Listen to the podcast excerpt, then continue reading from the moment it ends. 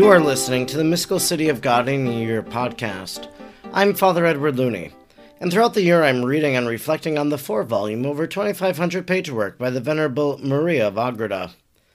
If you would like to discuss today's reading, I invite you to head over to Facebook, and there you'll find the Mystical City of God in a Year podcast group, and you can share your own reflections on today's reading and interact with other listeners and followers. Now, let us thank God for the life of Venerable Maria of Agreda. Almighty God, you will that all people know the saving power of Jesus' name. Throughout time, you have sent missionaries to your people who proclaim the good news. We thank you for sending Sor Maria to the Jumano people and planting the seeds of the gospel in their heart and in our land. She taught them the good news and prepared them for baptism. We look to her holy example in life and wish to be taught by her today. Sor Maria, teach us how to pray and meditate. Teach us how to imitate the virtues of Our Lady. Teach us the mysteries of our faith. Almighty God, stir aflame in our hearts the same missionary fervor of Sor Maria, so we may be as emboldened as she was to proclaim the gospel of our Lord Jesus Christ, who lives and reigns with you in the unity of the Holy Spirit, God, forever and ever. Amen. Today is day number 165. We are reading from Volume 2, Book 4, Chapter 18, paragraphs 573 to 577. Chapter 18 Most Holy Mary and Joseph distribute the gifts received from the Magi, and they remain in Bethlehem until their departure for the presentation of the infant Jesus in the temple. 573. After the departure of the three kings and after the due celebration of the great mystery of the adoration of the infant Jesus, there was really nothing to wait for in the poor, yet sacred place, and they were free to leave it. The most prudent mother then said to Saint Joseph, My master and spouse, the offerings which the kings have made to our God and child must not remain here idle, but they must be applied in the service of his majesty, and should be used according to his will and pleasure. I deserve nothing even of temporal goods. Dispose of all these gifts as belonging to my son and to thee. The most faithful of husbands answered, with his accustomed humility and courtesy, that he would leave all to her and would be pleased to see her dispose of them. But her majesty insisted anew and said, Since thou makest an excuse of humility, my master, do it then for love of the poor, who are waiting for their share. They have a right to the things which their heavenly Father has created for their sustenance. They therefore immediately concluded to divide the gifts into three parts one destined for the Temple of Jerusalem, namely the incense and myrrh, as well as part of the gold. Another part as offering to the priest who had circumcised the child, in order that he might use it for himself and for the synagogue or oratory in Bethlehem, and the third part for distribution among the poor. This resolve they executed with generous and fervent affection. 574.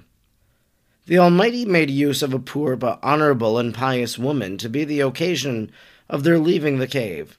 She had come a few times to visit our queen, for the house in which she lived was built up against the wall of the city, not far from the cave.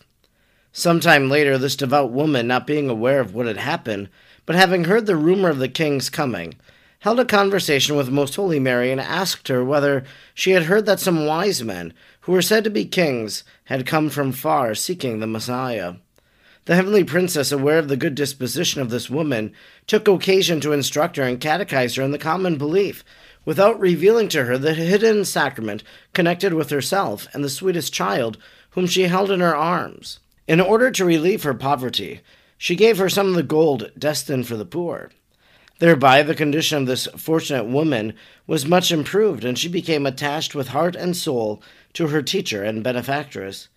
She invited the Holy Family to live in her house, and as it was a poor one, it was so much the more accommodated to the founders and builders of holy poverty. The poor woman pleaded with great persistence, as she saw the great inconvenience to which the Most Holy Mary and Joseph of the child were subject in the cave. The queen did not refuse her offer and answered that she would let her know of her decision. Mary and St. Joseph conferred with each other, and they resolved to leave the cave and lodge in the house of this woman, awaiting there the time of the purification and the presentation in the temple. They did it so much the more willingly, as it afforded them a chance to remain near the cave of the Nativity, and also because many people began to frequent the cave on account of the rumor of the visit of the kings, which had been spread about. 575. On account of these and other considerations, Most Holy Mary with Saint Joseph and the Sacred Child took leave of the cave, although with tenderest regret. They accepted the hospitality of that fortunate woman, who received them with the greatest charity, and assigned to them the larger portion of her dwelling. The holy angels and ministers of the Most High accompanied them in human forms, which they had always retained. Whenever the Heavenly Mother and Saint Joseph, her spouse, piously revisited the memorable spots of this sanctuary, they came and went with them as numerous courtiers delegated to their service. Moreover, when the child and his mother took leave of the cave, God appointed an angel as its keeper and watcher, as he had done with the garden of paradise. Genesis 3:24. And this guard remained and does remain to this day, sword in hand at the opening of the cave, and never since then has an animal entered there. That this holy angel does not hinder the entrance of hostile infidels, in whose possession this and the other holy places are, is because of the judgment of the Most High, who allows men to execute the designs of his wisdom and justice. This permission would not be necessary if Christian princes were filled with fervent zeal for the honor and glory of Christ and would seek the restoration of these holy places, consecrated by the blood and the labors of the Lord, and of his most holy Mother, and by the works of our redemption.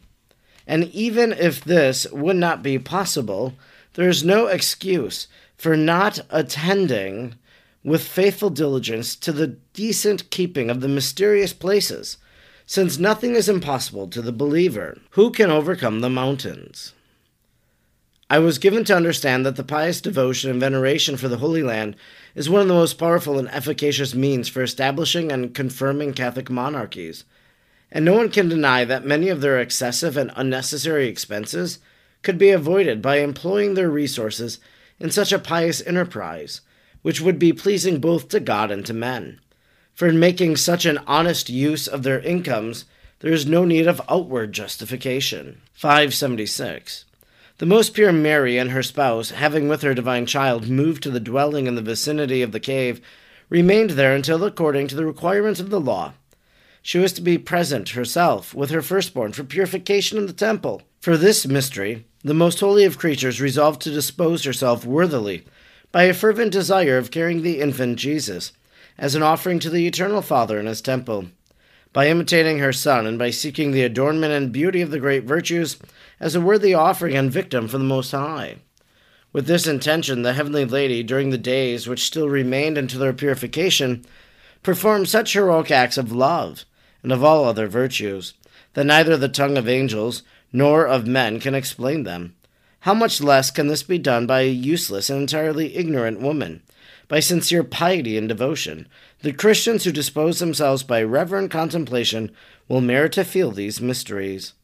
Judging the more intelligible favors received by the Virgin Mother, they can surmise and imagine the others, which do not fall within the scope of human words. 577. From his very birth, the infant Jesus spoke to his sweetest mother in audible words. For immediately after his birth, as mentioned in the tenth chapter, he said to her, Imitate me, my spouse, make thyself like unto me. This was when they were alone, and although he always spoke to her most plainly, St. Joseph never heard his words until the child was one year of age, when he also spoke to him. Nor did the Heavenly Lady reveal this secret, for she understood that it was only for her. The conversations of the infant God were such as were worthy of the greatness of his majesty and his infinite power such as were befitting the most pure and holy, the most wise and prudent of all creatures next to himself, and one who was his true mother. Sometimes he said, My dove, my chosen one, my dearest mother. Canticle 210. And such caressing words as were contained in the canticles and other continual interior intercourse, the most holy Son and Mother passed their time, and in these the heavenly princes received favors, and was delighted by caresses so sweet and loving as exceed those of the canticles of Solomon, and greater ones than all the just and holy souls enjoyed from the beginning to the end of the world. Many times during these mysteries of his love, the infant Jesus repeated these words already mentioned Make thyself like unto me, my mother and my dove. As they were words of life and infinite power, and as Most Holy Mary at the same time was furnished with the infused knowledge of all the interior operations of the soul of her only begotten, no tongue can declare, nor thought can comprehend the effects wrought in the most candid and inflamed heart of this mother of the God man. This concludes our reading today for day number 165. We've been reading from Volume 2, Book 4, Chapter 18, paragraphs 573 to 577. Several reflections ago, I reflected on the fact of the Holy Land becoming the Holy Land. These places, like the cave and these other sites that the Holy Family made their way to, how was it that they were remembered for the purposes which God had set them apart for? And we heard that today in our reading. There were angels that protected it. Joseph and Mary went back and rediscovered these places. A few interesting things to note in our reading today. The first is that the Holy Family receives the gifts of the Magi, and then they immediately want to give them away. They want to help the poor. Mary and Joseph go back and forth who should do it. Mary believes Joseph should, Joseph believes Mary should. The most faithful of husbands answered with this accustomed humility and courtesy, that he would leave all to her and would be pleased to see her dispose of them. To dispose, meaning to dispense them, to give them away. Just as Mary, as the mediatrix of all grace, dispenses grace because God wishes her to do it, just like Joseph wished her to give away these things. It's almost in a sense of foreshadowing of this doctrine that we believe in, the mediation of grace. And secondly, we have this poor woman in our reading today. This woman who wants to bring Mary and Joseph and the child into her home. And our reading tells us that Mary did not reveal to her the sacrament that she was connected to. She didn't tell this woman that this infant is the one whom the Magi visited. This woman is reaching out because she sees someone who is in need, and even though from her poverty she will become poorer by doing this, she welcomes them into her home. And just think about that. There's a line from the scriptures that says that if we entertain strangers, that sometimes we have entertained angels. And isn't that what's almost happening here? That she's taking in complete strangers and she's entertaining the Son of God, his most holy mother, her chaste spouse, the angels that were protecting the Holy Family in that cave. They accompany and go to that home. She is unaware of this supernatural phenomena that is taking place but she welcomes, invites them, and they take her up on that offer. How blessed that woman was. And I wonder did she tell that story later? Did she come to full knowledge of what had taken place? So much for us to think about, so much for us to muse about. I'm Father Edward Looney, and throughout the year I'm reading and reflecting on the four volumes of the Mystical City of God. I'm grateful you joined me today, and I hope you'll join me again tomorrow. Until then, may God bless you, and Mary pray for you.